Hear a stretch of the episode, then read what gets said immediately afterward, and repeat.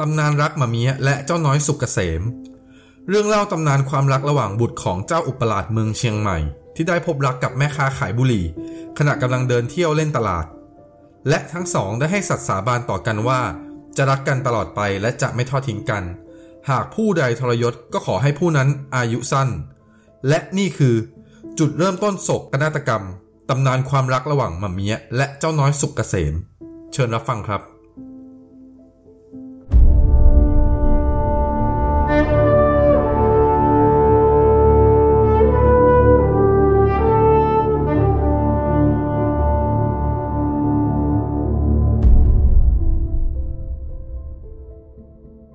Long story short, ก่อนอื่นผมต้องขอออกตัวก่อนนะครับ ว่าเรื่องราวที่ผมกำลังจะเล่าต่อจากนี้เป็นเรื่องที่ยังถกเถียงกันอยู่ทุกวันนี้นะครับว่า มีความเป็นจริงทางประวัติศาสตร์มากน้อยแค่ไหน และตัวละครในตำนานรักเรื่องนี้ครับ แท้จริงแล้ว มีชื่อจริง ๆว่าอะไรกันแน่ เรื่องราวเหล่านี้ครับว่ากันว่ามาจากบันทึกของเจ้าบัวนวล อดีตคู่มั่นคนแรกของเจ้าน้อยสุกเกษมที่ภายหลังได้ถอนมั่นไป ซึ่งเดี๋ยวผมจะเล่านะครับว่าทำไมถึงได้ถอนมั่น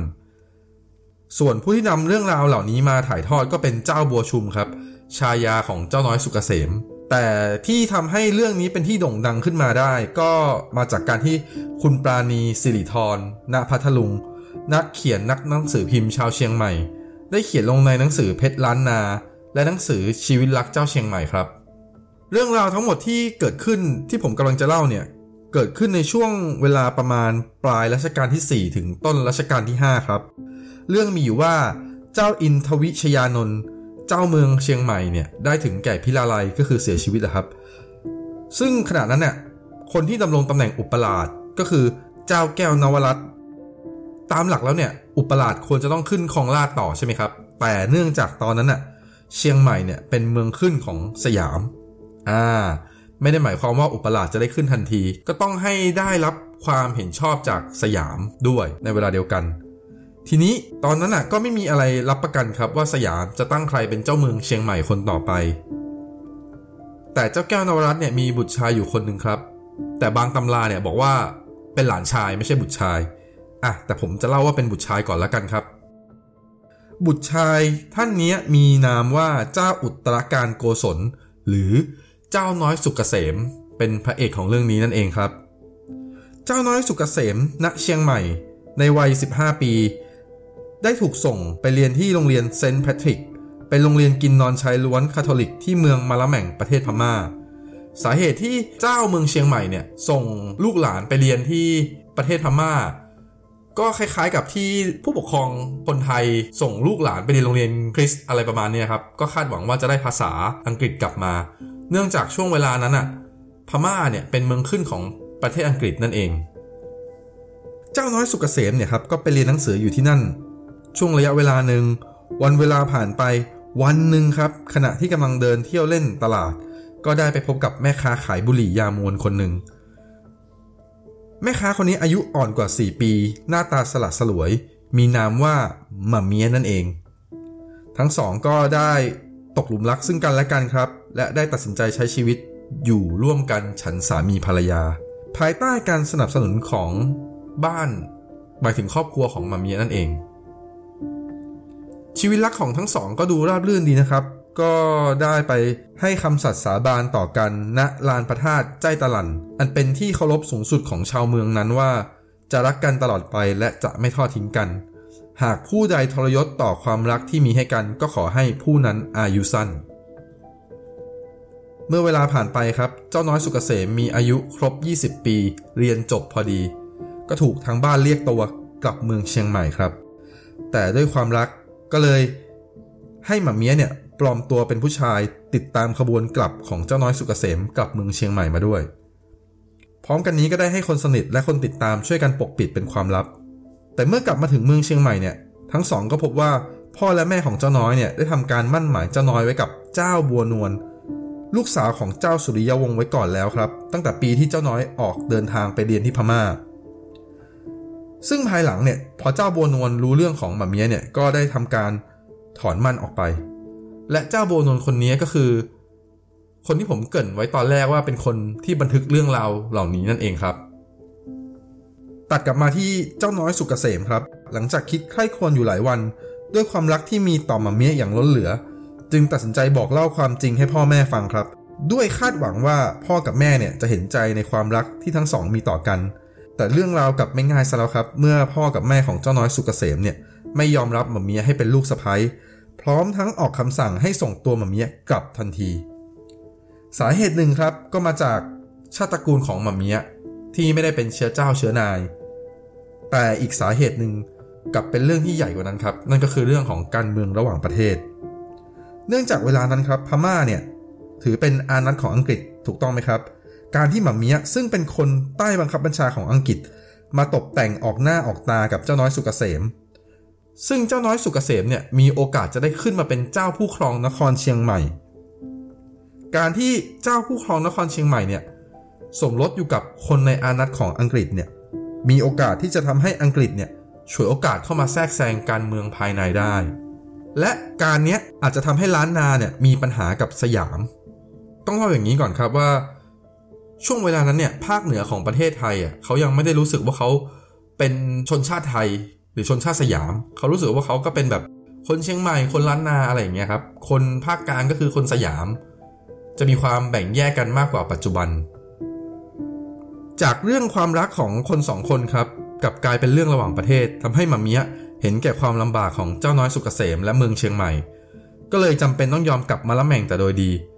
กลายเป็นที่มาของฉากล่ำลา The Great Goodbye อันโด่งดังครับ ว่ากันว่าเย็นวันก่อนที่มาเมียจะถูกส่งกลับเนี่ย พ่อและแม่ของเจ้าน้อยได้ทำการนิมนต์พระ มาทำพิธีลดน้ำมนต์เรียกขวัญเจ้าน้อยเลยนะครับ เพราะเชื่อว่าเจ้าน้อยเนี่ยถูกมาเมียทำของให้หลงไหลเช้าวันออกเดินทางกลับครับ บรรยากาศเต็มไปด้วยความโศกเศร้า เจ้าน้อยสุกเกษมพูดลาหมาเมียไม่กี่คำครับหมาเมียก็ร้องไห้ จนทำให้เจ้าน้อยต้องร้องตาม การล่ำลาของทั้งสองคนใช้เวลานานพอสมควรเลยครับ จนกระทั่งพวกพี่เลี้ยงเนี่ยต้องมาช่วยกันตักเตือนว่าสายมากแล้ว เจ้าน้อยสุกเกษมสวมกอดหมาเมียด้วยความอาลัยพร้อมทั้ง ย้ำคำสัตย์สาบานที่เคยให้ไว้ว่า จนกว่าชีวิตจะหาไม่จะไม่นอกใจหมาเมียไปสมรสกับหญิงอื่นเด็ดขาด หากผิดไปจากนี้ขอให้ชีวิต ตนเองเนี่ยพบเจอแต่ความทุกข์ทรมานใจ แม้อายุก็จะไม่ยืนยาว และภายใน 3 เดือนเนี้ยจะรีบหาทางกลับไปรับหมาเมียมาให้จงได้หมาเมียได้ฟังคำมั่นสัญญาจากคนรักดังนี้ก็ปลื้มครับ ลงไปคุกเข่าก้มกราบเจ้าน้อย พร้อมกับสยายผมออกเช็ดเท้าเจ้าน้อยด้วยความอาลัยครับ หลังจากนั้นหมาเมียก็กระโดดขึ้นหลังช้าง แต่พอขึ้นหลังช้างทีนึง ก็จะขออนุญาตลงมาลาเจ้าน้อยทำซ้ำอย่างนี้ครับ อยู่หลายรอบจนกระทั่งพี่เลี้ยง คณะติดตามทนไม่ไหวครับ ช่วยกันกล่อมให้มาเมียขึ้นหลังช้าง ยอมจากลาไป ในที่สุดมาเมียก็ยอมจากไปครับ ว่ากันว่าความงามของมาเมียเนี่ยเรื่องลือไปทั่วเมือง วันที่มาเมียเดินทางกลับเนี่ยชาวบ้านชาวเมืองต่างมาแห่รอดูความงามของมาเมียที่ประตูหายา หรือประตูหายา หนึ่งในห้าประตูเมืองเชียงใหม่กันอย่างเนืองแน่นครับ ตรงนี้มีเกร็ดที่น่าสนใจว่าประตูหายาเนี่ยเป็นประตูที่ตั้งอยู่ทางทิศตะวันตกเฉียงใต้ ชาวเชียงใหม่เชื่อกันว่าเป็นประตูผี เนื่องจากตั้งอยู่ตำแหน่งกาลกินีเมือง เมื่อก่อนถูกใช้เป็นประตูเคลื่อนศพมาชาปนกิจที่สุสานหายาหลังจากที่มาเมียเนี่ยกลับมาถึงเมืองมาละแหม่งก็เฝ้ารอเจ้าน้อยสุกเกษมอยู่ทุกวันครับ แต่ก็ไร้วี่แววข่าวคราวหรือการติดต่อใดๆเลย จนเลยกำหนด 3 เดือนที่เจ้าน้อยให้คำสัตย์ไว้มาเมียเสียใจมากครับ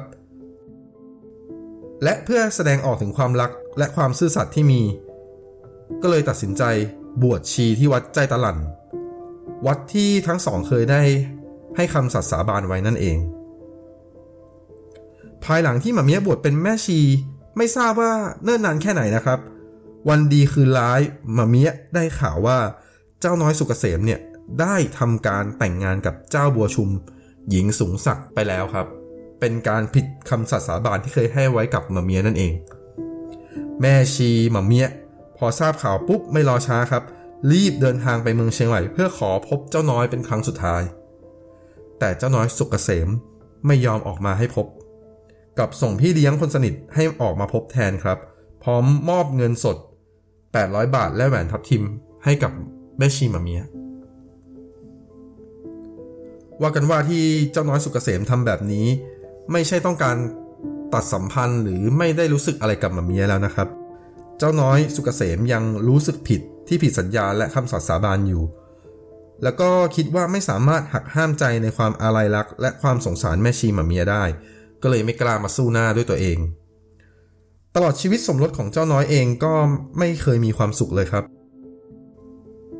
หลังจากสมรสก็กลายเป็นคนติดสุราอย่างหนัก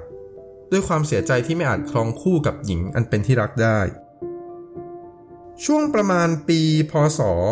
2456 เจ้าน้อยสุกเกษมในวัย 33 ปีก็ตรอมใจ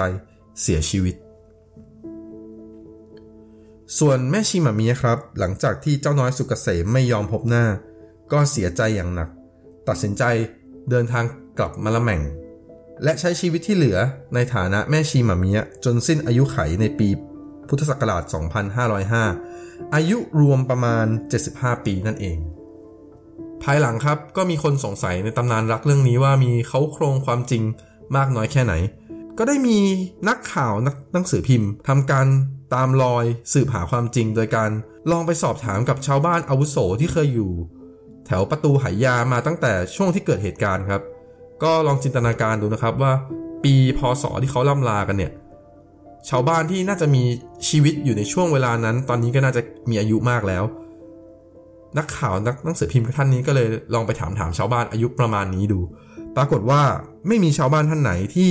เคยได้ยินเรื่องนี้ หรือแม้แต่ได้ยินชื่อเจ้าน้อยสุกเกษมหรือมาเมียเลยครับ ต่อมาครับได้มีการตามไปถึงวัดใจตะลันวัดที่ว่ากันว่ามาเมียได้หนีมาบวชชีที่นี่ ซึ่งพระที่วัดนี้ได้เล่าว่าเคยมีแม่ชีนางหนึ่ง ชื่อนางข่อง หรือนางปารมี บวชและอาศัยอยู่ที่นี่ แต่ไม่มั่นใจว่าแม่ชีนางเนี้ยเป็นชาวไทยใหญ่กะเหรี่ยงหรือชาวอะไร เวลาว่างเนี่ยมักจะทำการมวนบุหรี่ให้น้องชายเอาไปขาย อ่า ซึ่งจะสอดคล้องกับชีวิตของมาเมียตอนที่พบกับเจ้าน้อยสุกเกษมใช่ไหมครับ ว่าเป็นแม่ค้าขายบุหรี่ยามวน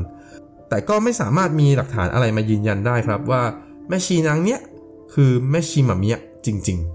ๆ เรื่องราวความรักระหว่างหมาเมียกับเจ้าน้อยสุกเกษมเนี่ยได้ถูกนำมาเป็นบทประพันธ์นิยายมากมายครับ ละครก็เคยทำมาแล้ว โดยได้นักแสดงนำที่ฮอตที่สุดในช่วงเวลานั้นก็คือ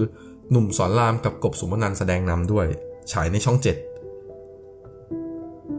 นอกจากนี้ครับ อาจารย์จรันมโนเพชร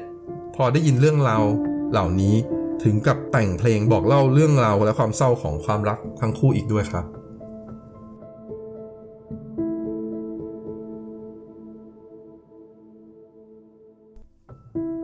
อย่าลืมกดถูกใจ กดติดตามให้ด้วยนะครับ